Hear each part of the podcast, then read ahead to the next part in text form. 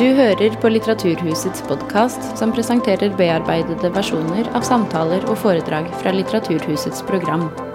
Er du interessert i mer informasjon, kan du gå til litteraturhuset.no for oversikt over alle våre arrangementer.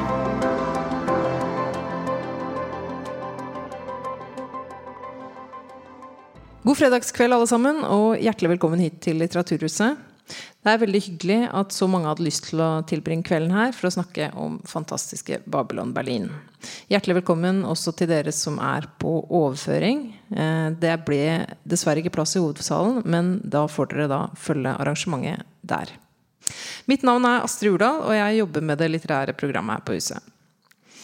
Babylon Berlin er den dyreste ikke-engelske TV-produksjonen noensinne, og basert på den tyske forfatteren Folker Kutscher sine bøker. To sesonger er det blitt så langt. Den tredje er i produksjon, men vi vet ikke når den kommer. Så da får vi bruke ventetida på noe fornuftig. På å diskutere hva som har vært, og spekulere på hva som kan finne på å komme videre. Tre Babylon Berlin-fans sitter her på første rad og er klare til å innta scenen.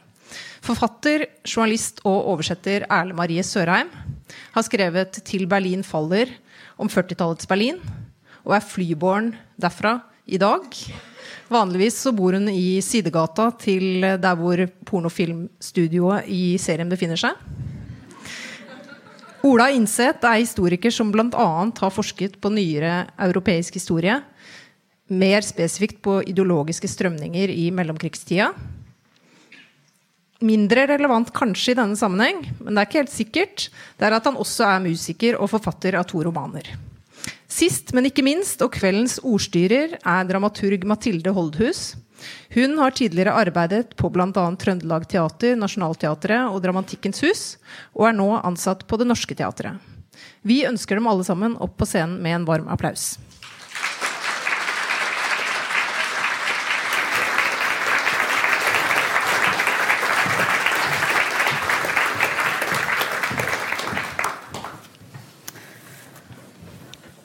Tusen takk for det. Endelig er vi her. Um, det er som også er veldig veldig kjekt at det er så mange som er interessert. Ofte når man har liksom en hobby, så tenker man jo at det er veldig sånn spesielt og unikt, og så bare Nei, alle elsker dette. Um, vi skal snakke litt i dag om eh, For vi har liksom på en måte litt forskjellige fagståsteder, kan man jo si. Eh, så vi skal på en måte hver især eh, få lov å snakke litt. Jeg har òg eh, fått lov til det. Så, og etterpå det så vi, har vi valgt oss en karakter hver fra serien som vi skal presentere. så det kan òg bli spennende. vi må bare rett og slett gå i gang. og kan du begynne å snakke litt eh, sånn eh, først eh, Hva er dette? Hvorfor føles dette som en spesiell Hvorfor er det en spesiell serie? Hvorfor har vi dette arrangementet her i kveld, f.eks.? Nei, som jeg nevnte, så er jo det eh, at den er så påkosta, og så eh, her har vi jo da En av bakgrunnsmennene er jo Tom Tykvir, som er en av de store store stjernene på den tyske filmscenen. Som har fått lage filmer som regissør i Hollywood osv. Som er liksom sto det store navnet. Som da på en måte forbarmer seg om den tyske eh, scenen igjen. Og bestemmer seg da sammen med sitt team å, å lage det her. Eh, og så eh, kommer det jo sånn i denne der bølgen av veldig mange eh, suksessfulle tyske serier nå så de er inne i et veldig godt driv. Og det er litt morsomt, fordi nå er de inne i et sånt driv som de også hadde på 20-tallet, hvor Berlin mm. var en av de viktigste filmbyene i verden. Mm. Hvor det skjedde mest. Okay. Jeg tenker at Noe av det som, som, gjør den serien her så spennende og interessant, er jo nettopp eh, tida og stedet. Mm. Tyskland eh, i mellomkrigstida, og det politiske, ikke minst, sosiale og kulturelle ved den perioden, eh, er jo ekstremt interessant pga. det som skjedde etterpå. Mm. Eh, og det er kanskje feil å kalle det et bakteppe, for det har på en måte ikke skjedd enda i serien. Men eh, det har jo skjedd i virkeligheten, og det vet mm. vi uh, som ser på. Mens de som er med i serien, ikke vet hva det er som faktisk kommer. da og jeg tenker at det er noe av det som mm. gir serien sin vekt. Ja. Jeg tenker òg at den er helt sånn eh, skamløst stor. Ja. Den tar enormt mye plass og sier liksom fra, fra, altså fra nesten introen at dette er verdens største og beste serie. eh, og det er veldig sånn ah, deilig å se på. Bare sinnssykt mange karakterer. Sinns, det, jeg leste en NRK-artikkel at det var over 200 skuespillere og 5000 statister. Når du som produsent begynner det eh, kontraktsarbeidet der, så må du ha en viss selvtillit på at bare dette blir sinnssykt bra, liksom. Må, og det syns jeg den serien har, liksom, helt fra første liksom, anslaget. Ja. Um, altså denne her eh, TV-serien er jo basert på en bok, men også, det fins òg en tegneserie. Eller kan du si litt om liksom denne reisen, som man sier det i Ja, reisen. Det er et veldig fint ord. Jeg har altså reist til Berlin, fra Berlin til å komme hit, og reiser da tilbake igjen i morgen. Og eh, jeg føler at jeg juksa litt på oppgaven, fordi øh, jeg var jo her i forrige helg, og da var det den norsk-tyske litteraturfestivalen. Og da snakket jo da forfatteren av bøkene, Folke Kutscher, eh, om dette. Så da fikk jeg veldig mange eh, liksom, nye fakta der. Eh, og, eh, og han var jo da ekstremt åpen for remakes, for adopsjoner. Han var helt sånn eh, eh, Ja, hvis noen vil lage en opera, så gjerne for meg. Det eneste han ville, var at eh, folk skulle være tro mot den ideen hans. Og den originale ideen hans er da å forklare hvordan Tyskland Og dette opplever jeg som veldig sånn stort, viktig spørsmål i Tyskland. Hvordan kunne nazitiden skje?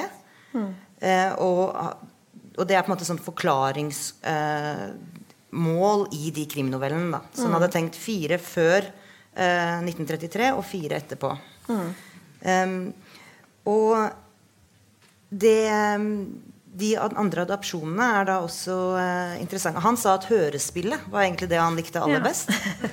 um, men eh, de eh, har da eh, også Han har da også gitt uh, filmteamet enorme friheter. Som jeg også kommer til tilbake når jeg skal snakke om Charlotte Ritter. Ja. Som har fått en helt ny rolle. Så han er, virker som en eh, Han er jo også tidligere journalist, Folke Kutscher. Eh, og, og kølner, sånn som Gideon.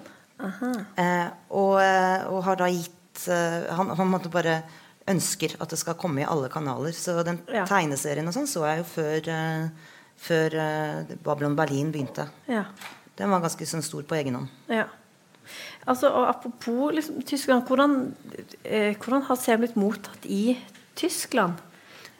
Veldig bra. eh, og, eh, og det er ikke en selvfølge, egentlig. Det er ikke sånn der, De elsker ikke sin egen historie sånn Nei, det- eh, inderlig er sånn. og vel. Og, og 1920-tallet har også vært i en sånn eh, Det har blitt litt, vært litt borte. Og, eh, og nå kommer da den der eh, Jeg merker det veldig godt i Berlin at nå er det mye sånne klubbkvelder sånn, som spiller på 1920-tallets Berlin. For eksempel, jeg har bodd der siden 2007. Og jeg, jeg merker at det er mye mer uh, trendy nå. Ja. Er det, er det mye av dette her i, i si, populærkulturen i Er det en periode som er velbrukt, liksom? Ja, nå eh, også har vi også Med tegneserie så har du den eh, enorme mursteinen til Jason Lutz, som ble ferdig nå i år, som heter Berlin, som også tar for seg akkurat Weimar-republikken de samme årene. Eh, og mm, jeg føler igjen at jeg har fått juksa mye på oppgaven, fordi eh, eh, bare i Tagerspiegel eh, i, eh, for noen dager siden så vi har gått og grunnet på det spørsmålet hvorfor nå? Hvorfor er Weimar-republikken plutselig blitt så sentral? Og da stilte en journalist i Tagerspiegel akkurat det samme spørsmålet. Eh, så det var bare ok, jeg bare klikker meg inn på den og leser den, og så har jeg svarene. Og, eh, og da fortalte han også mye om hvordan eh, eh, det at man er i en sånn omskiftelig tid nå, hvor det derre eh, Demokratiet plutselig ikke sånn selvsagt lenger. Og i Tyskland har man også da Alternative for Deutschland, som kommer inn fra høyre og, og kommer inn i Reichstag og Bundestag og blir At man opplever og da globaliseringen at det er en litt sånn usikker tid. Og da ser man tilbake på Weimar-republikken eh, og ser visse likheter, samtidig som det er jo helt annerledes, og samtidig som eh, den nye tyske, eller den andre republikken, anså eh, Weimar-republikken som en sånn negativt Altså det, det, det var mislykket. Vi skal være noe helt annet. Så, du, så man har hatt en sånn Weimar-republikken var bare dreit seg ut. Den er helt uh, Vi må gjøre alt annet enn den. Eh, mens nå har man plutselig begynt å vende seg litt tilbake. og bare, ok, Det var kanskje ikke bare galt. Det var kanskje ikke Weimar-republikkens feil i seg selv Nei. at nazitiden kom. Dette kan nok du mer om. Ja, har du lyst til å eh, Weimar-republikken. Ja. Hva er det? Eh, det ble jo, eh, Weimar-republikken ble født i en revolusjon. I 1918 så var det revolusjon i Tyskland. Den tyske novemberrevolusjonen. Som avsatte keiser Wilhelm 2. og på veldig mange måter da avslutta den første verdenskrig. Eh, og det var en slags sånn forent venstreside som tok makta først, men det var allerede splitta fordi sosialdemokratene hadde stemt for eh, krigen til å begynne med ved krigsutbruddet i 1914. 1914. Og det førte at den opprinnelige store splittelsen på venstresida mellom reformister og revolusjonære, og noen ganger kjent som sosialdemokrater og kommunister. Og det blir eh, en veldig viktig greie da, i Weimar-republikken. Og det ble veldig fort uenigheter eh, innad der eh, mellom sosialdemokratene og de mer da, radikale spartakistene, som de het da. Og da allierte sosialdemokratene seg med sånne høyrenasjonale Freikorps, som det het, og vi fikk de berømte drapene på Rosa Luxemburg og Carl Liebknist, annet. Og noe av grunnen, eller Man kaller, eh, man kaller det Weimar-republikken fordi grunnloven ble skrevet i byen Weimar. Og noe av grunnen til at de måtte gjøre det i en rar liten by som Weimar og ikke i Berlin, var faktisk fordi det var gatekamper i Berlin da de skulle ha den grunnlovsforsamlinga. Så det var en veldig turbulent fødsel eh, helt fra begynnelsen. Og til å begynne med så gikk det ganske dårlig, eh, spesielt økonomisk, fordi man måtte betale så store krigserstatninger eh, i tråd med Versailles-traktaten. Og i 1923 spesielt så fikk man en veldig berømt episode med hyperinflasjon. At pengene fullstendig mista all sin verdi, og folk gikk rundt med trillebårer fulle av penger osv. Eh, og noe av den mytologien som serien bygger veldig videre på, med den dekadansen eh, og all festing osv., har noen paralleller til det. At det, gikk, at det finnes liksom myter om at det fantes spekulanter som tjente så mye penger på 20-tallet, og så gikk de ut samme kveld i Berlin og brukte opp alle pengene fordi de, det kunne hende at de pengene ikke kom til å være verdt noen ting Ja. eh, neste dag. Eh, men så fikk de mer orden på det her etter 1923, men det skyldtes da i stor grad at de hadde fått mye lån fra USA. Så når da krakket på New York-børsen kom i 1929, og det er da på en måte rett etter der hvor serien er satt, eh, så førte det til eh, enorm arbeidsledighet og flere mislykka forsøk på sånn kuttpolitikk. Som da leda til stor sosial nød, og det var også da eh, nazipartiet begynte å bli populære. Liksom, rett etter der hvor serien foregår. Så det store spørsmålet da, som du om, når man ser på noe fra mellomkrigstida eh, i Berlin, er jo hvordan i all verden eh, det som skal til å skje, faktisk kunne skje. Hvordan kunne nazismen oppstå, andre verdenskrig bli igangsatt, og holocaust gjennomføres. Og helt siden det skjedde, så har man forsøkt å finne gode svar på det. Eh, og spesielt da med tanke på den politiske situasjonen i Weimar-republikken. Hva som muliggjorde den tyske katastrofen, som det ble kalt etterpå. Eh, og et av de mer på en måte, toneangivende svarene der har faktisk innebåret å på mange måter gi kommunistene eh, skylda for det som skjedde. De som sto da til venstre for det liberale og til sosialdemokratiske sentrum, og som ikke slutta opp under Weimar-republikken, slik at de måtte kjempe på, måte, på to fronter. Både mot høyrenasjonalistene på ene side, men også mot kommunistene på den andre siden. Eh, og sånn var det jo. Og det førte til en veldig sterk sånn eh, bitterhet etterpå, når man satt med fasiten, da, så å si. Og kanskje spesielt blant de veldig mange tyske intellektuelle som eh, emigrerte til USA etter at Hitler tok makta, og ble en veldig sånn innflytelsesrik gruppe, en hel generasjon nesten, i amerikansk akademia og samfunnsliv, som har kalt av de Weimar-intellektuelle. Og det som er litt spennende med det, er, og i til, særlig i forhold til vår situasjon nå, er den såkalte hesteskoteorien, eh, som går ut på at en eh, politiske spekteret er ikke på en måte en linje fra høyre til venstre, det er en hestesko som bøyer seg slik at ytterkantene, ytre høyre og ytre venstre, de, de møtes, og så er de egentlig det samme, eller nesten like det i hvert fall. Den teorien som vi støter på ganske ofte, den kommer faktisk fra analyser av hva som skjedde eh, i Weimar-republikken i de årene her. Eh, og de begynte også da de her Weimar-intellektuelle, som var veldig bitre på kommunistene ofte, eh, begynte også da å bruke det begrepet totalitarisme, som er litt mer avansert versjon av hesteskoteorien. Eh, og den teorien ble jo veldig sånn toneangivende under den kalde krigen. Fordi det passa jo veldig bra at selve ideen om at den nye fienden eh, under den kalde krigen, altså Sovjetunionen, egentlig var et uttrykk for akkurat det samme som den gamle fienden fra andre verdenskrig, altså nazistene. Så det ble en veldig sånn viktig del av hele den kalde krigens forestillingsunivers, og som vi har på en måte tatt med oss i veldig mange år etterpå. Um, og i dag så er ikke denne teorien spesielt populær, i hvert fall ikke blant på en måte, faghistorikere, fordi det, selv om det finnes veldig mange likheter eh, noen i hvert fall, mellom fascisme, nazisme, kommunisme og sosialisme, så finnes det også veldig mange forskjeller, og det finnes også likheter mellom de to ytterpunktene og det som var imellom. sånn at det er en veldig sånn, politisert og ikke nødvendigvis det beste analyseverktøyet da, for å forstå den tida. Og den utviklinga bort fra totalitarismebegrepet tenker jeg at man, det går an å spore litt i serien også, ettersom kommunistene jo, som skal snakke mer om etterpå, de framstilles jo egentlig ganske positivt mm. i denne serien. her Man får sympati med dem. Mm. Det skal jeg komme tilbake til. Ja. Men, men, eh, men apropos eh, faktiske ting. Hva i, altså Forklare hva som skjedde. Sånn, hvor mye av serien er faktiske hendelser? Altså, du er ikke sånn prosent, men Jeg syns jo eh, også det med altså, Blot mai, som den het, ja. eh, som jo starter hele serien med de første mai-drapene som politiet da gjør. Og politiet var jo SPD. Eh, eh, altså styrt av SPD-politikere mye. Og at de faktisk da skyter på eh, demonstranter, dreper demonstranter og uskyldige, sånn som de to kvinnene i Neukölln, er det vel de er i dag? Mm eh, og, og, lyver om det etterpå, eh, det skaper jo denne enorme mistilliten til politiet og til liksom, de der viktigste samfunnsstrukturene man, man har i et demokrati. Mm. Og undergraver, de undergraver seg selv da, i enorm mm. grad der.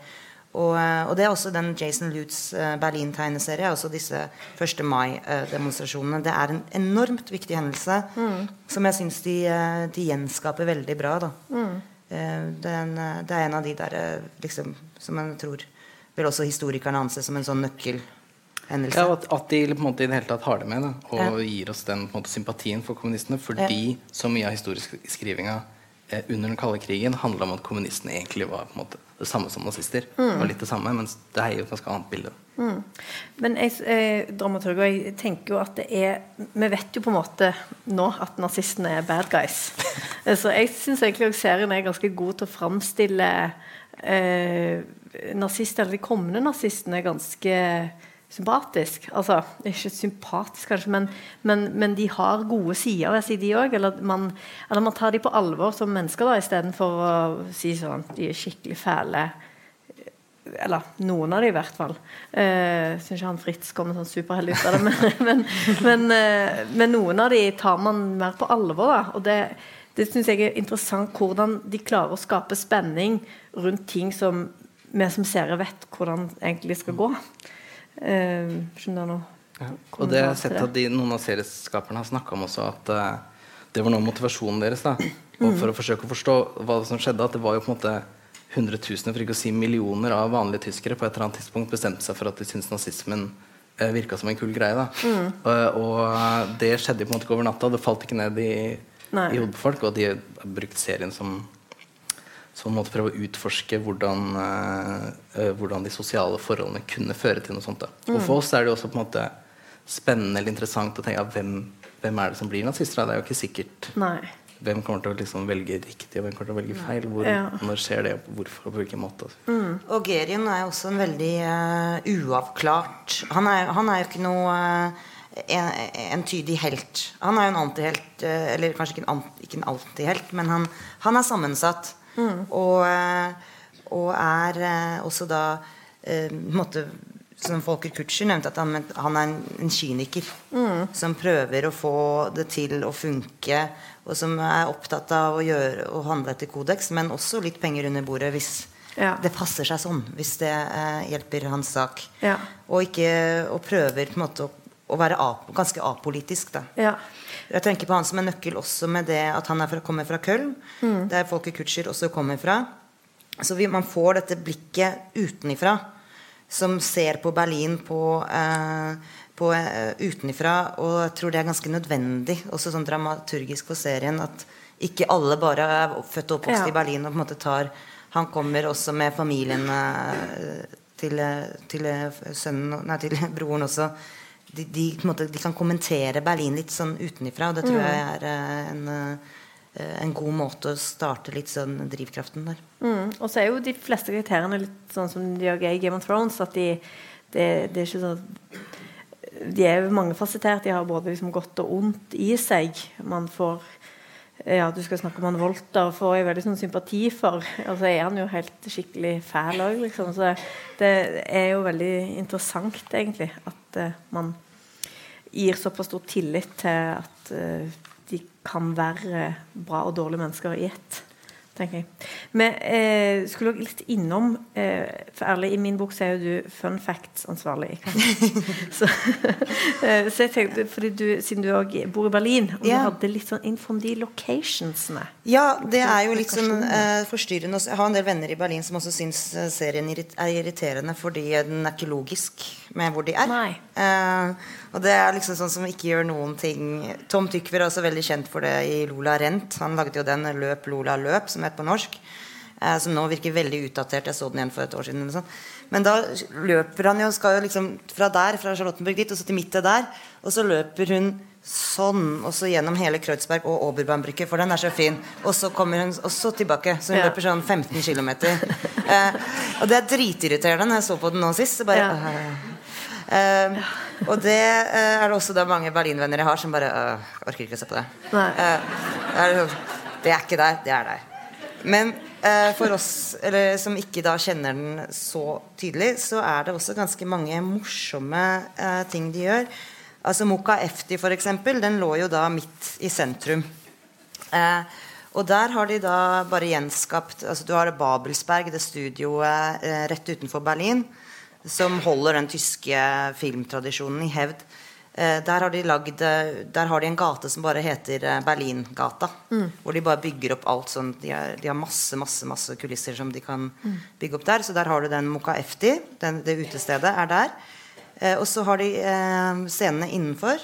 De er da eh, filmet i Delphi Palast oppe i Weissensee, som er en kino fra omtrent eh, fra samme tid. Som passer, Men det er ganske, helt annerledes enn det det var inne i eh, Moka Efti. Moka Efti hadde da en Det var eh, eh, fiske...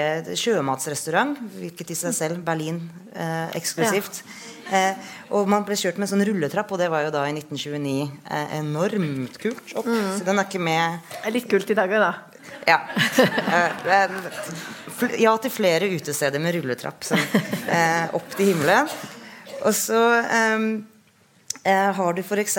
da eh, mange scener som er filmet i Rathavs Schöneberg, der John F. Kennedy holdt sin kjente tale om 'Ich bin ein Berliner'. Der har du Paternosterheisen. Som eh, jeg også skrev om i boka mi, fordi jeg syns det var så utrolig stas. Mm. den, så alle, og det har jo blitt da i filmen, nei, i serien, så er jo det en sånn gjennomgående liksom gag. Og, eh, og de, eh, den scenen, den første hvor Gerion og Charlotte møtes, den finnes ikke i bøkene. Og den sa også Folke Kutscher at var eh, noe han eh, Han mente at de ikke hadde gått an å skrive. At det er en sånn typisk filmatisk scene som funker dritbra på film, men ikke så mye i bok. Så de har brukt de heisene, og da tenkte jeg på en måte at jeg skulle gi en sånn uh, geheimtips, som man kaller det på tysk. Sånn uh, tips om at man bare kan gå inn i Rata Schøneberg og ta den. Men nå leste jeg eh, i dag tidlig at uh, de har stengt dem. De stengte dem i fjor. Ja. For jeg hoppa inn i det, for det er bare sånn opp til høyre, og så går de. Men det er veldig farlig heiser. Det er ikke sånn Ja, det synes jeg det.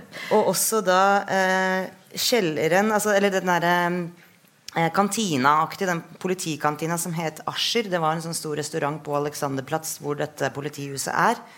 Um, det er filma i eh, kjelleren på Ratas Schøneberg, hvor det fortsatt er en sånn kantine som er fra den samme tiden, og som er veldig populær.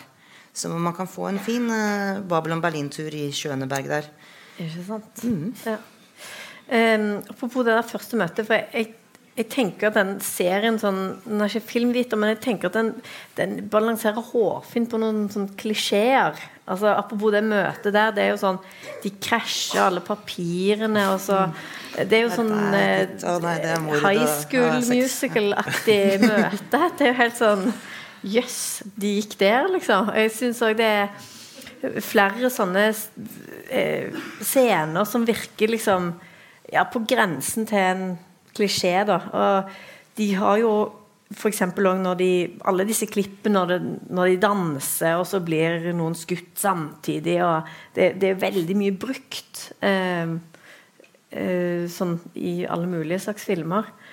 Eh, og så har de òg en ganske sånn utprega bruk av, eh, av å gjøre oppmerksom på sitt eget filmmedie. Akkurat som liksom litt for å si at dette er fiksjon, selv om vi er veldig tett opp til virkeligheten. De har denne kameralinsen som liksom lukkes og åpnes i en sånn iris ganske ofte. Akkurat som liksom nå skrur vi på kameraet vårt. Og så har de ganske sånn utprega bruk, i i første de første episodene.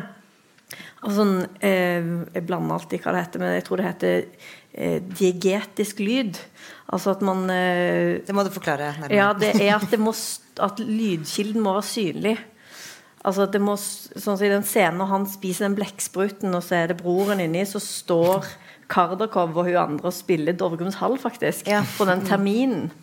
Eh, og det ser vi liksom litt. Og så, og så har du bandet til eh, Nikoros og sånn. Og, sånn at all musikk kommer fra et sted vi ser. Og det også for å gjøre oppmerksom på at det, det ikke, man blir ikke lulla inn i en sånn bakgrunnsmusikk som bare oppstår ut av ingenting. Nei, og så Ja. oppstår Brian Ferry i 1920. Ja, og det er liksom bare Hei, hei. Ja. Da, så det, han har jo da jeg, Igjen, da. eh, Folke Kutscher sa forrige helg også at han mente det var For han var det også vært et poeng i bøkene å, å vise dette at eh, ja, vi skriver den en gang, og det skal være historisk korrekt, men vi er, alle vet at Ja, vi er i 2019. Ja. Så han, han bruker det som litt sånn Nesten sånn liksom Bertolt Brechts da, for Ja, også- og hele kabaret, eh, Ja. som jo òg er velbrukt, altså, ikke minst i musikalen kabaret, der man nesten har det samme eh, Det er ikke sånn plott i det hele tatt, men har en sånn nattklubbsangerinne, og så er liksom 'Vi danser til vi dør', uh, 'Life is a cabaret', mens liksom alle de jødiske vennene blir drept eh, etter hvert. Så står hun bare der og synger og lager show for Det var en film også som kom på denne tiden eh, tysk som heter 'Tanz auf dem Vulkan'. Altså Ja. dansen på vulkanen. Og som måtte ha stått igjen i, i, i, tysk historie som veldig bilde på denne tiden. Da. At man danser rundt noe som kommer til å bare eksplodere. Ja. Bokstavelig talt. Ja. Ehm, jeg lurer på om jeg skal gå videre til disse karakterene våre. For det er sikkert folk veldig spent på. Ja, det får vi noen fine bilder. Og nå har jeg fått ansvar for den her. Sjekken sjøl. Ja. Så da er det du, Ola, som er begynner. Jeg har faktisk fått lov til å ta to. Fått lov og fått lov. Det er da i hvert fall to bilder da, i den rekkefølgen. Ja, men vil du, Skal jeg ta vise begge med en gang? Nei, eller? jeg kan begynne der. Ja. Ja. Så det er Volter. Ok. Ja. Bruno. Og han, uansett hva vi sier, han er jo, han, han er jo antagonisten. Det er jo han som han konspirerer mot demokratiet for å gjeninnsette keiser Wilhelm som marionett for et nasjonalistisk eh, regime styrt av generaler. Det er jo ikke bra. Nei. Men det finnes jo på en måte nyanser i han også. selvfølgelig Han har en alkoholisert kone som han er glad i. Eh, Kanskje og han er dement, eller? ja, kanskje det òg. Ja. Du bare er alkoholisert. Ja. Ok. ja Eller, ja. Jeg bare leser alt godt inn i svenskene. Hun bare syk. Men selv om han tøffer seg veldig, da, men selv om han gjør det, så går det jo an å anta at han også er traumatisert av opplevelsene under første verdenskrig. Og det er jo på en måte et veldig viktig poeng i serien at praktisk talt alle karakterene går rundt og er traumatisert etter første verdenskrig. Eh, enten fordi de var på fronten, eller fordi de mista folk på fronten. Eh, og det, hvor viktig første verdenskrig er for utbruddet av den andre, er jo noe som vi kanskje ikke alltid har forstått like godt i Norge, eh, av åpenbare årsaker, fordi vi ikke var med eh, i første verdenskrig. Men noe av det som jo Hitler bygde på, og var inspirert av, var denne dolkestøtslegenden. At den tyske hæren aldri var blitt beseiret på slagmarken. At de egentlig var i ferd med å vinne krigen, men så kom revolusjonen. Og så ble soldatene forrådt av de nye lederne i Berlin etter revolusjonen. Og i den scenen hvor Wolter og Hans Lille på en sånn klubb av veteraner fra, eh, fra krigen har en sånn årlig seanse hvor de gjenopplever eh, et slag de var med på, så sier de da i kor diverse ting, bl.a. 'Wir hat uns verraten, sosialdemokraten'. At eh, hvem er det som har forrådt oss? Jo, det er sosialdemokratene. Og på en måte så er det litt upresist, denne ideen om at det er sosialdemokratene som er Weimar-republikken, som er sentrum. fordi sosialdemokratene var bare med i noen av de veldig veldig mange koalisjonsregjeringene som var under Weimar-tiden. Og mange av, de, mange av de viktige skikkelsene, sånn som Stresemann, som var en eh, reell skikkelse, var med i ulike liberale partier. Da, noe som ikke er helt det samme som sosialdemokratiet. Eh, ja. Men uansett, Volter ikke så interessant fordi han er en tydelig antagonist. Han er nasjonalist. og noe hvis spenningen går på liksom, hvem blir nazist, og hvis spoiler hvis Volter mot formodning eh, overlevde det som skjedde i siste episode av andre sesong, eh, så er det jo ganske gode sjanser for at han blir nazist. Da. Det er ikke noe Han er en sterk kandidat. Så da Okay. er det kanskje mer interessant tenker jeg, å se på hvordan den motsatte politiske nei, nå gikk for fort. sida Der. der, ja, framstilles. Er det jeg som styrer den, eller styrer du litt òg? Kan overstyre. Bare latt meg tro at jeg har makt, og så har jeg ikke det. vet du. Det var et bra bilde. Og jeg tenker at det er hun doktor Følker som representerer, representerer kommunisten her da, mer enn han Kardakov, som er litt mer sånn international man of mystery, partyrevolusjonær. For han er vel ikke basert på noe histori historisk skikkelse? Og det, jeg tror det fantes sånne som han. Lenin er jo kanskje en person, men han fikk jo mer seriøse følger for det han drev med. Det fantes nok sånne Kardakov-aktige figurer, men jeg tenker at dr. Følker er en mer interessant representant for kommunistene. da. Er lege, eh, brennende hjerte mot urettferdighet, kjemper innbitt mot all den urett som fattigfolk og arbeidere utsettes for. F.eks. at de blir skutt ned av politiet på 1. mai osv. Og det er vel da ingen som måtte vil sidestille henne med eh, Volter. Eh, for han er, jo, han er jo en drittsekk. Så da allerede syns jeg at serien har kommet med en interessant og god nyansering av denne totalitarismeteorien hvor kommunistene og nazistene er måte uttrykk for det samme. For det er det åpenbart. Selv om de begge er kritiske til eh, Weimar-republikken og til regjeringen, så er det jo åpenbart to helt forskjellige måter å være kritiske på. Eh, samtidig da, så fortelles jo historien likevel fra måte, det liberale sentrum. Fra Gerion mm. og til viss grad Benda. Da. Det er deres synspunkt som historien fortelles fra. Og, og på en måte samme hvor mye det kan sikkert du mer om, men samme hvor mye antihelt en helt er, så er han jo fortsatt helten. Det er jo han vi følger med, og ikke bare fordi det fortelles fra hans synspunkt, selvfølgelig, men fordi vi vet hva som kommer til å skje. Og når vi vet hvor alvorlig det som kommer til å skje er, så blir det da på en måte doktor Følker og kommunistene de blir nesten litt sånn et litt sånn irriterende uromoment. som på en måte de ødelegger jo i praksis den viktige kampen mot nazismen. Så selv om vi altså på en måte kan ha rettmessig sympati, nei, vi kan sympati for deres rettmessige herme, harme, så er det på en måte liksom noe umodent der, da. Men jeg syns jo ikke de altså, Politiet i Berlin klarte jo helt fint å ødelegge eh, veldig mye selv. De trengte jo ikke liksom eh, eh, kommunistene heller. Altså, eh, hvordan med, med korrupsjonen og hvordan de liksom skyter på Dreper folk i sine egne gater. Noe som jo også skjedde eh, Berlin-politiet har, har gjort eh, opp til vår tid. Um, også på 80-tallet eh, i ulike andre konspirasjonsmessige, også for, rundt 1. mai.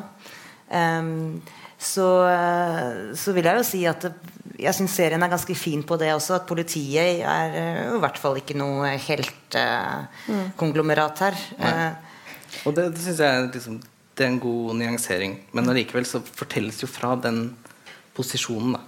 Og, og de for, kom, det blir jo litt sånn at kommunistene forstår aldri, snak, Kommunistene snakker aldri om nazistene, f.eks. De kjemper bare liksom blindt mot eh, mot det liberale sentrum.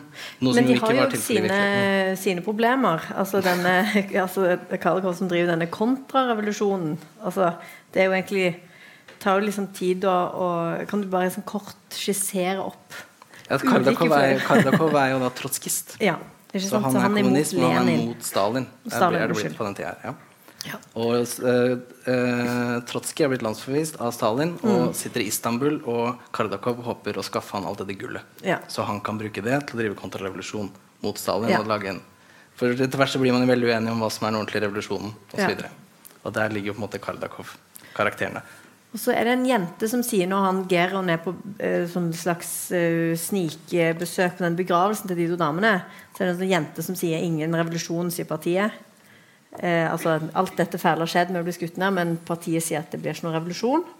Men så, litt senere i serien så tar hun her Følker og begynner å skal henrette Gerion og har en sånn folk. Og der er hun jo litt eh, Det er det som skjer, som jeg, tenker, som jeg tenker kanskje er et frampek også mot hva som skal skje seinere. At en måte så nyanserer på en måte den vante forestillingen om totalitarisme som et slags sånn fenomen som er likt til høyre og venstre, men ikke finnes i sentrum.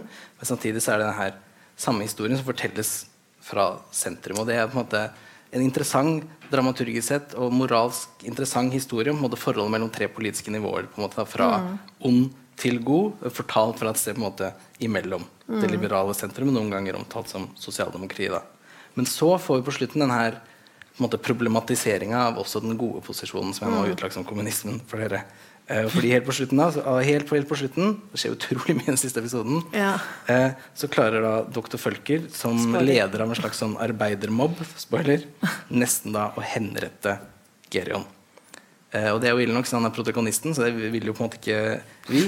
Eh, samtidig så er det jo fordi han løy i retten da, om, det, om det at de hadde drept de uskyldige damene osv. Eh, under meg, så man har på en måte en eller annen slags forståelse for det. Men så det som på en måte er ekstra alvorlig, tenker jeg, ekstra viktig, er det hun sier da, idet han skal skytes. For da eh, på en måte utsier hun en slags sånn dom. Hun sier noe sånn som at på vegne av folket så dømmer jeg deg til døden. Sånn at liksom alle mulige rettsstatsprinsipper er helt selvfølgelig eh, målet helliger middelet og gir seg liksom seg selv rollen som dommer over liv og død og på vegne av folket, på vegne av noe større enn seg selv. Og i det gode sak. Da, på et eller annet. Ja. Og det liksom, tankesettet er jo kjent stoff fra en rekke tragedier om kommunistiske stater og bevegelser, og en veldig sentral del av de her totalitarismeteoriene. Så jeg tenker at det kanskje er en slags antydning av at i senere sesonger så kommer det kanskje mer eh, kommunismekritikk også. Da. Ja, så langt har det blitt utlagt veldig positivt, som er på en måte forfriskende og interessant. Men det kan hende det kanskje snøre seg til. Ja. Ja. Eh, ja, da neste bilde. Skal jeg trykke sjøl? Nei. Ja, nå, Da er det min tur. da Jeg, tenk, jeg tenkte jeg skulle ta hun her eh, Sorokina, hvis det er hennes egentlige navn. Eh, grunn, litt grunn til at jeg valgte henne, er jo at hun er jo en type som er glad i å spille teater. Både på fritiden og i sitt privatliv, eller på jobb og privat. Altså hun har eh, Hun jobber jo på eh, Hun har veldig mange forskjellige identiteter, egentlig viser det seg jo gjennom eh, seriene.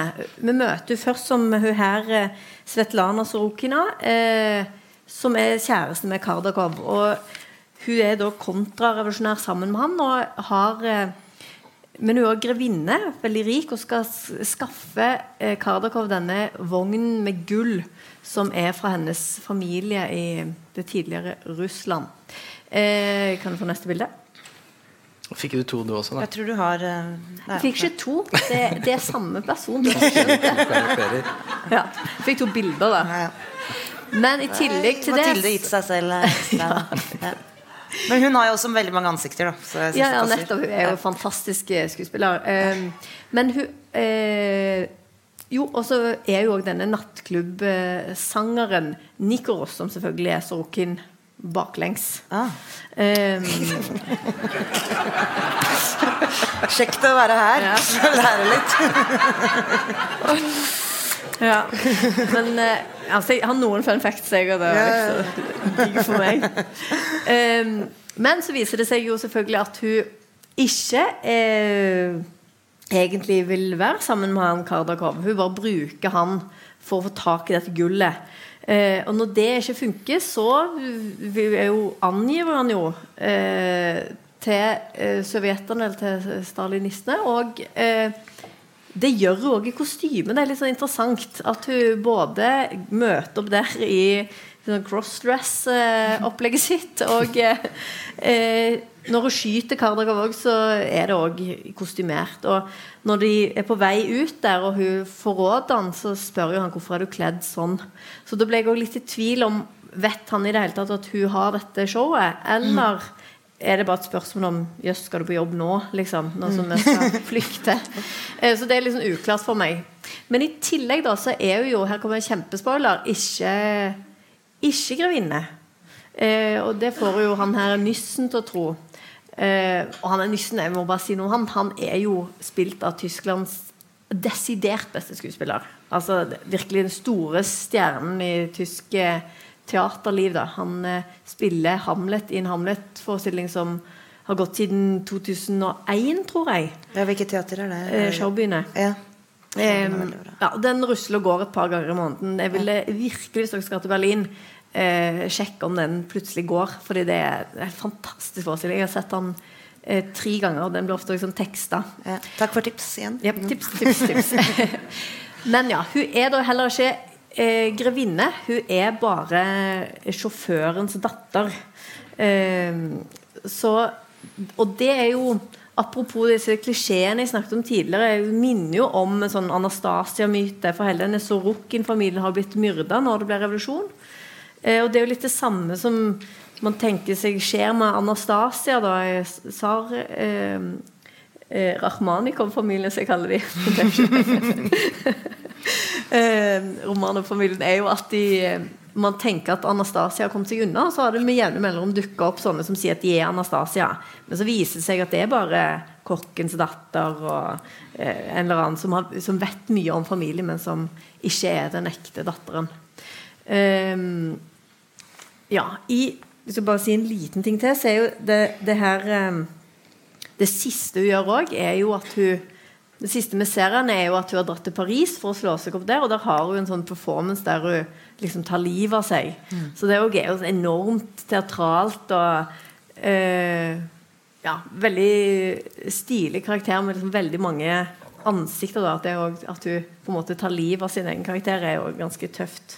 Og Det er ganske morsomt i en så teatral serie å mm. ha en så teatralsk figur. Ja. For det blir en sånn litt sånn der, uh, russisk dokke, eller, eller litt sånn der, mm. lag på lag. Hvilket lag tuller de med seg selv nå? Er hun mm. på en måte det er, ikke, det er, veldig mye i Babylon Berlin, Berlin jeg ikke er helt sånn sikker på hvor jeg har dem. Nei, helt enig. Eh. Og det er det samme Brian Ferry også liksom er sånn ja, Ok, uh, hva mener de med dette? Ja, og jeg syns òg egentlig når de oppdager den der at den kjempespoileren, at den der eh, gullet den, det, det er togvogna er gull, så, det er, så snakker de jo sånn snipp-snapp, og så sier de kor. Ja. Ah, den er av gull! Det er vogna som er av gull. Som er bare helt sånn Ja, det er kjempe Det er barneteater på høyt nivå. Og det, det, med denne, dette gullet er jo òg en sånn som heter en McGuffin. Altså at man, man, har en ting man er på jakt etter. Litt som i Den hellige gral eller i eh, ja, egentlig favorittfilm Titanic òg. De er på jakt etter det smykket hele tiden. Det er en ting som eh, som er, setter handlingen i gang. Ja, setter handlingen i gang, og som driver egentlig handlingen òg eh, framover. Jeg syns også det er veldig fint det med toget, hvor der, du får tematisert den giftgassbruken under første verdenskrig. Ja. Som jo alle lovene nå eh, handler om. Altså, mm. Det er eh, terror. Det er liksom Det er det man ikke har lov til nå. Det er pga. første verdenskrig. Mm. Og at den liksom bare siver sånn opp. Nei, det var feil. Så siver den opp og liksom dreper alle. Ja. Eh, det syns jeg er veldig sånn fi, en liten sånn kommentar eh, også, altså at eh, serien går litt inn i vår tid. Da. Ja. Utenom Kardakov, da, som jo ikke kan dø, åpenbart. Han blir jo bare utsatt for det ene etter det andre.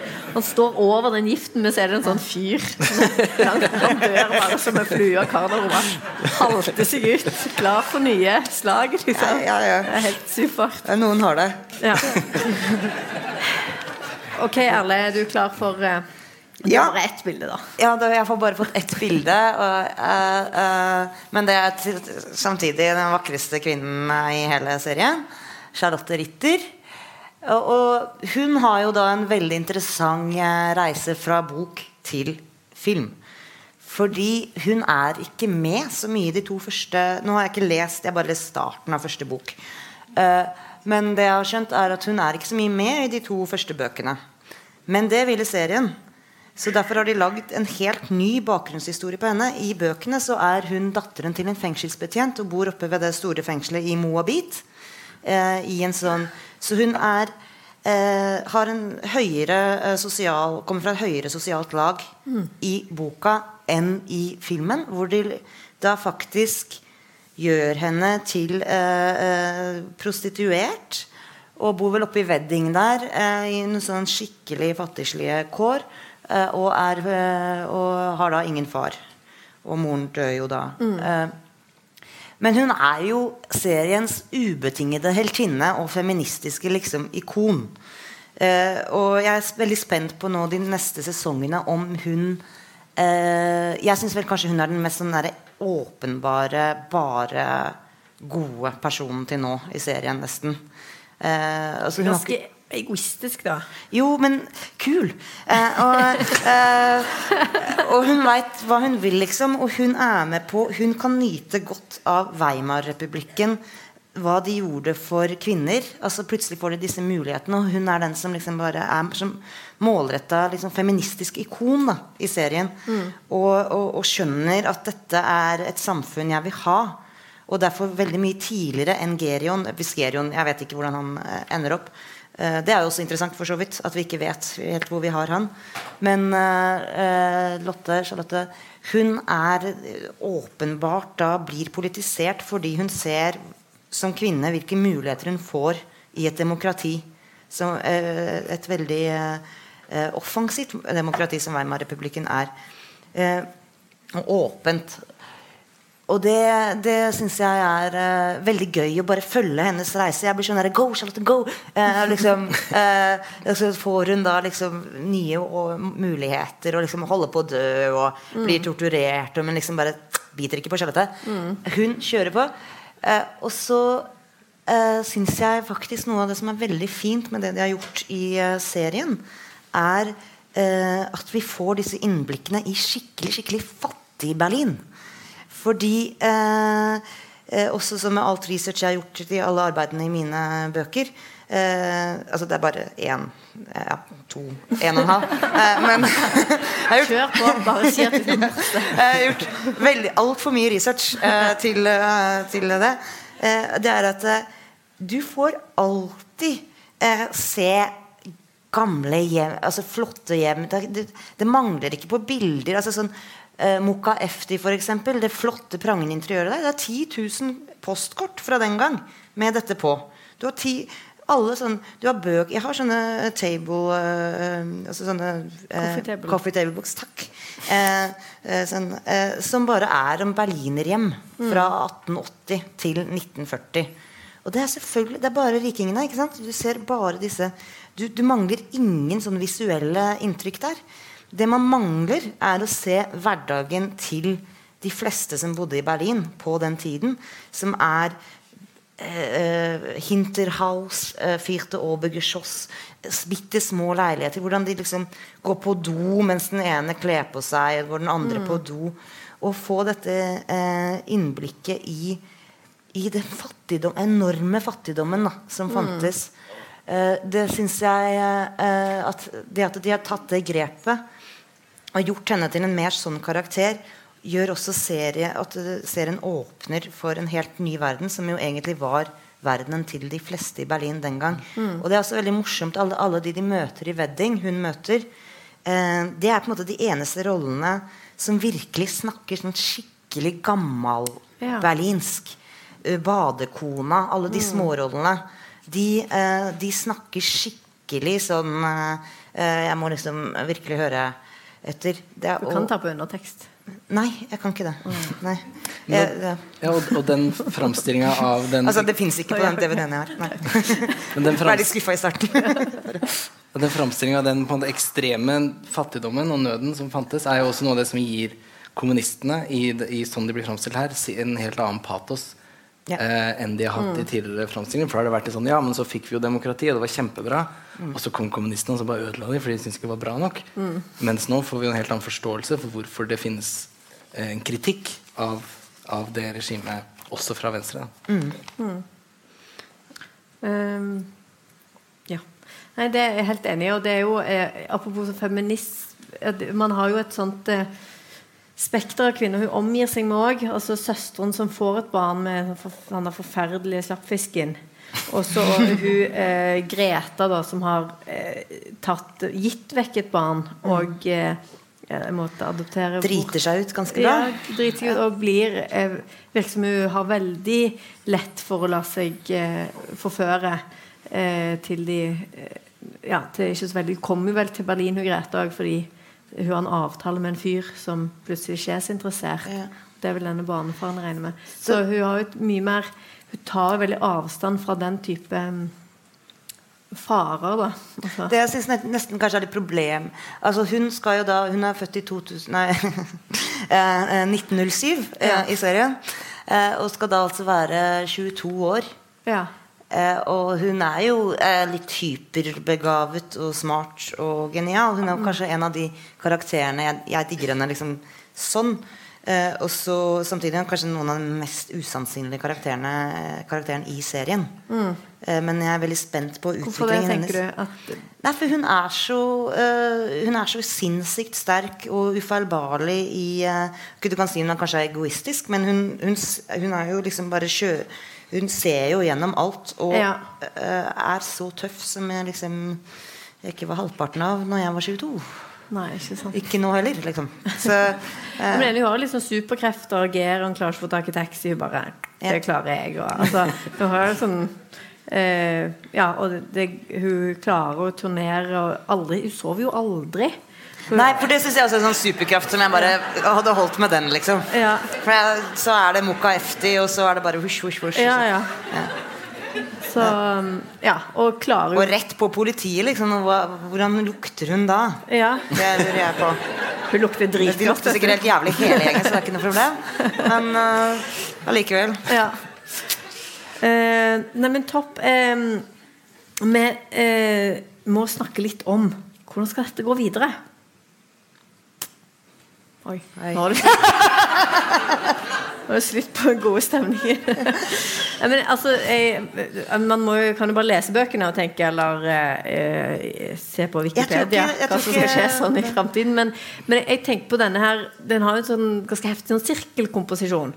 Når jeg så den andre gangen, så er det jo den første scenen der han sitter med psykologen og hadde flashback og sånn, det er jo den samme som siste scenen i andre akt. andre andre sesong, heter det.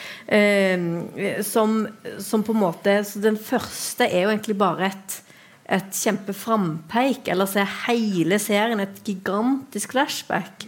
eh, sånn at jeg lurer på en måte hvordan de strukturelt skal, skal, komme seg videre i Om de skal begynne en helt ny sånn du nevnte noe om at de spiller inn tredje og fjerde sesong samtidig. Nå, ja, det var det jeg leste ja. nå på, i noen tyske uh, aviser eller kilder. Jeg vet ikke om det er 100 Men det var det det virker som om det er det de gjør. At det, det, det var i hvert fall det det sto der. Mm. At de nå spiller inn tredje og fjerde. Ja.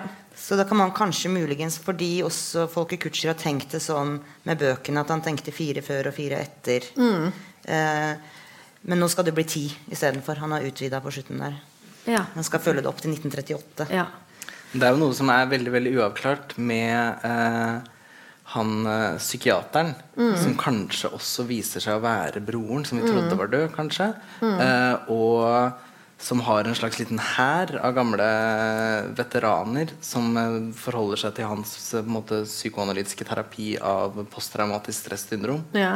Hva skal han bruke de til? Hva skjer med ja. det? det jo, og hva er egentlig sammenhengen med han og han eh, greske gangsteren som driver Moka Efti, som gir Gerion en slags radio som han skal høre på for å få liksom meldinger fra psykiateren, som kanskje også er broren hans, ja. som gir han heroin gjennom en apotekmann. Apotekeren også, liksom. Ja. Som, får, ja. som får det pga. kan gi en porno fra beslagene til ja. Der føler jeg ikke at jeg har fått alle svar.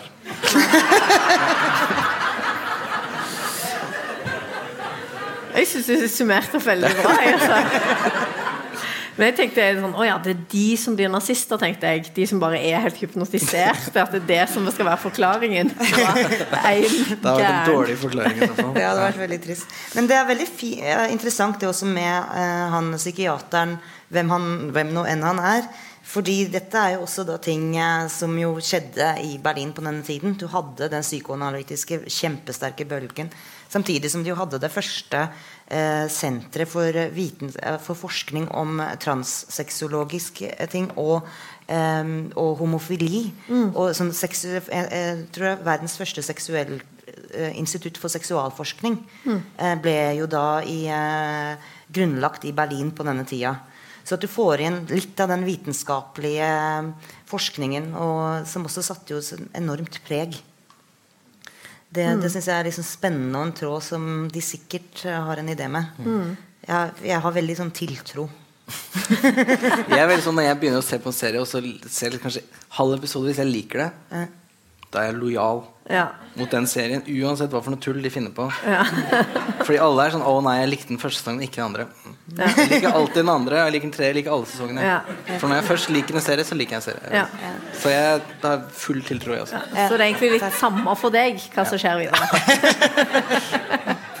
Men eh, det som vi egentlig skulle snakke om helt i starten, altså Babylon Berlin, hva, hva er det for en tittel? Ja, det var interessant, for det kom jeg så på at vi kanskje skulle nevne. Ja. um, og, eh, og det er jo også da veldig spennende med dette året 1929. Eh, det er jo det året også eh, Berlin Alexanderplattens uh, Alfred Dublins store klassiker kommer ut. Og han kaller da i sin bok også Berlin for de hore Babylon. Som er denne, altså den babylonske hore. Som er denne ideen fra Bibelen som er eh, alt man ikke skal være som kristen. Denne flamboyante, horete, eh, måte ganske stilige som på en måte lokker da alle med sin eh, Masse kule ting, da. Dop og alkohol og liksom sex og rock'n'roll. Bare ikke rock'n'roll-sving. Ja. Eh, og, og dette er jo da en term som kom på Berlin, eh, som eh, Berlin ble kalt helt siden 20-tallet, og som jo også nazistene Altså Hitler hata jo Berlin av akkurat disse grunnene som vi ser i serien. Eh, enormt framskriden åpenhet om, om sex. Altså Du hadde transmenn og kvinner i Berlin. Det er jo noen scener for han fotografen er jo Ja. i drag der. Og, Ja. ja. Eh, og det er jo også da helt eh, reelt. Eh, og eh, Gay Berlin er en eh, bra bok om denne tiden, om, om, om den utviklingen der. Så, eh, så det at Berlin var dette horete Babylon, er, er da den derre bakgrunnsideen om det. Da. Det er egentlig Alfred Dublin som er den der den første kjente kilden, men det var nok sikkert blitt kalt det lenge før det. Da fikk vi svar på det. Eh, jeg lurer på om vi skal rett og slett eh, avrunde, hvis noen brenner inne med noe, dere to. Jeg tror kanskje Ola brenner inne med noe. Ja, du har vel litt Er du seriøst, eller? Bare en liten ting. Ja, ok. Jeg tenker En av de tingene som gjør, det veldig interessant, gjør serien veldig interessant, og gjør den perioden så utrolig interessant akkurat nå, og det man snakker mye om sånn paralleller til eh, 30-tallet osv. Uh, og det er jo greit nok at det finnes autoritære ledere osv., men på et litt mer grunnleggende plan så tror jeg det handler om at demokratiet er veldig mye mye yngre enn vi egentlig tror. I det år så feirer vi 100 år med allmenn stemmerett i Norge. og Det er 1919. Det er samme året som uh, Weimar-republikken. Eh, og de Hva det vil si liksom, at folket faktisk skal bestemme åssen samfunnet skal være, det, nå, det er ikke helt avklart hva det egentlig innebærer. Og nå er vi liksom blitt litt lei av det, og det er valg. Og jeg, ser, jeg, ser, jeg ser på NRK Super i likhet med deg ganske mye. Sånn rekkefølge med musikkvideoer sammen med dattera mi som er ett og et halvt år. Og da fins det sånne musikkvideoer. Det fins en som handler Som ble lagd i grunnlovsjubileet. Ja. Så, ja, 17. mai. Og så fins det også en som handler om demokrati for the win. Og noe kult der. Og da er det masse sånn at demokratiet ble innført på 1700-tallet. Demokratiet det kom i 1814 og ble kjempebra. Det er bare tull, ikke sant? Vi, det, Ja. det er en veldig ny idé, og for oss så er vi kanskje litt lei av det, mens i mellomkrigstida, der og da, så var det det var såpass nytt. da, sånn at de debattene og de diskusjonene og de tankene man hadde da, de var veldig på en måte Klarer ikke å finne ordet. Nei. Men jeg tror det er relevant og interessant for oss å, å forholde oss til den tida og de debattene og de diskusjonene de hadde da.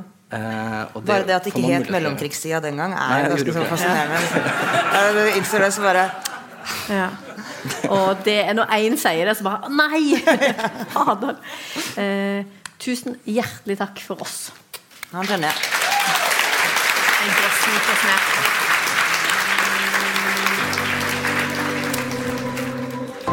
Du har hørt på Litteraturhusets podkast, som presenterer bearbeidede versjoner av samtaler og foredrag fra Litteraturhusets program.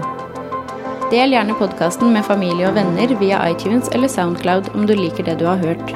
Følg oss også på Facebook og på litteraturhuset.no for informasjon om flere aktuelle arrangementer. Musikken er laget av Apotek.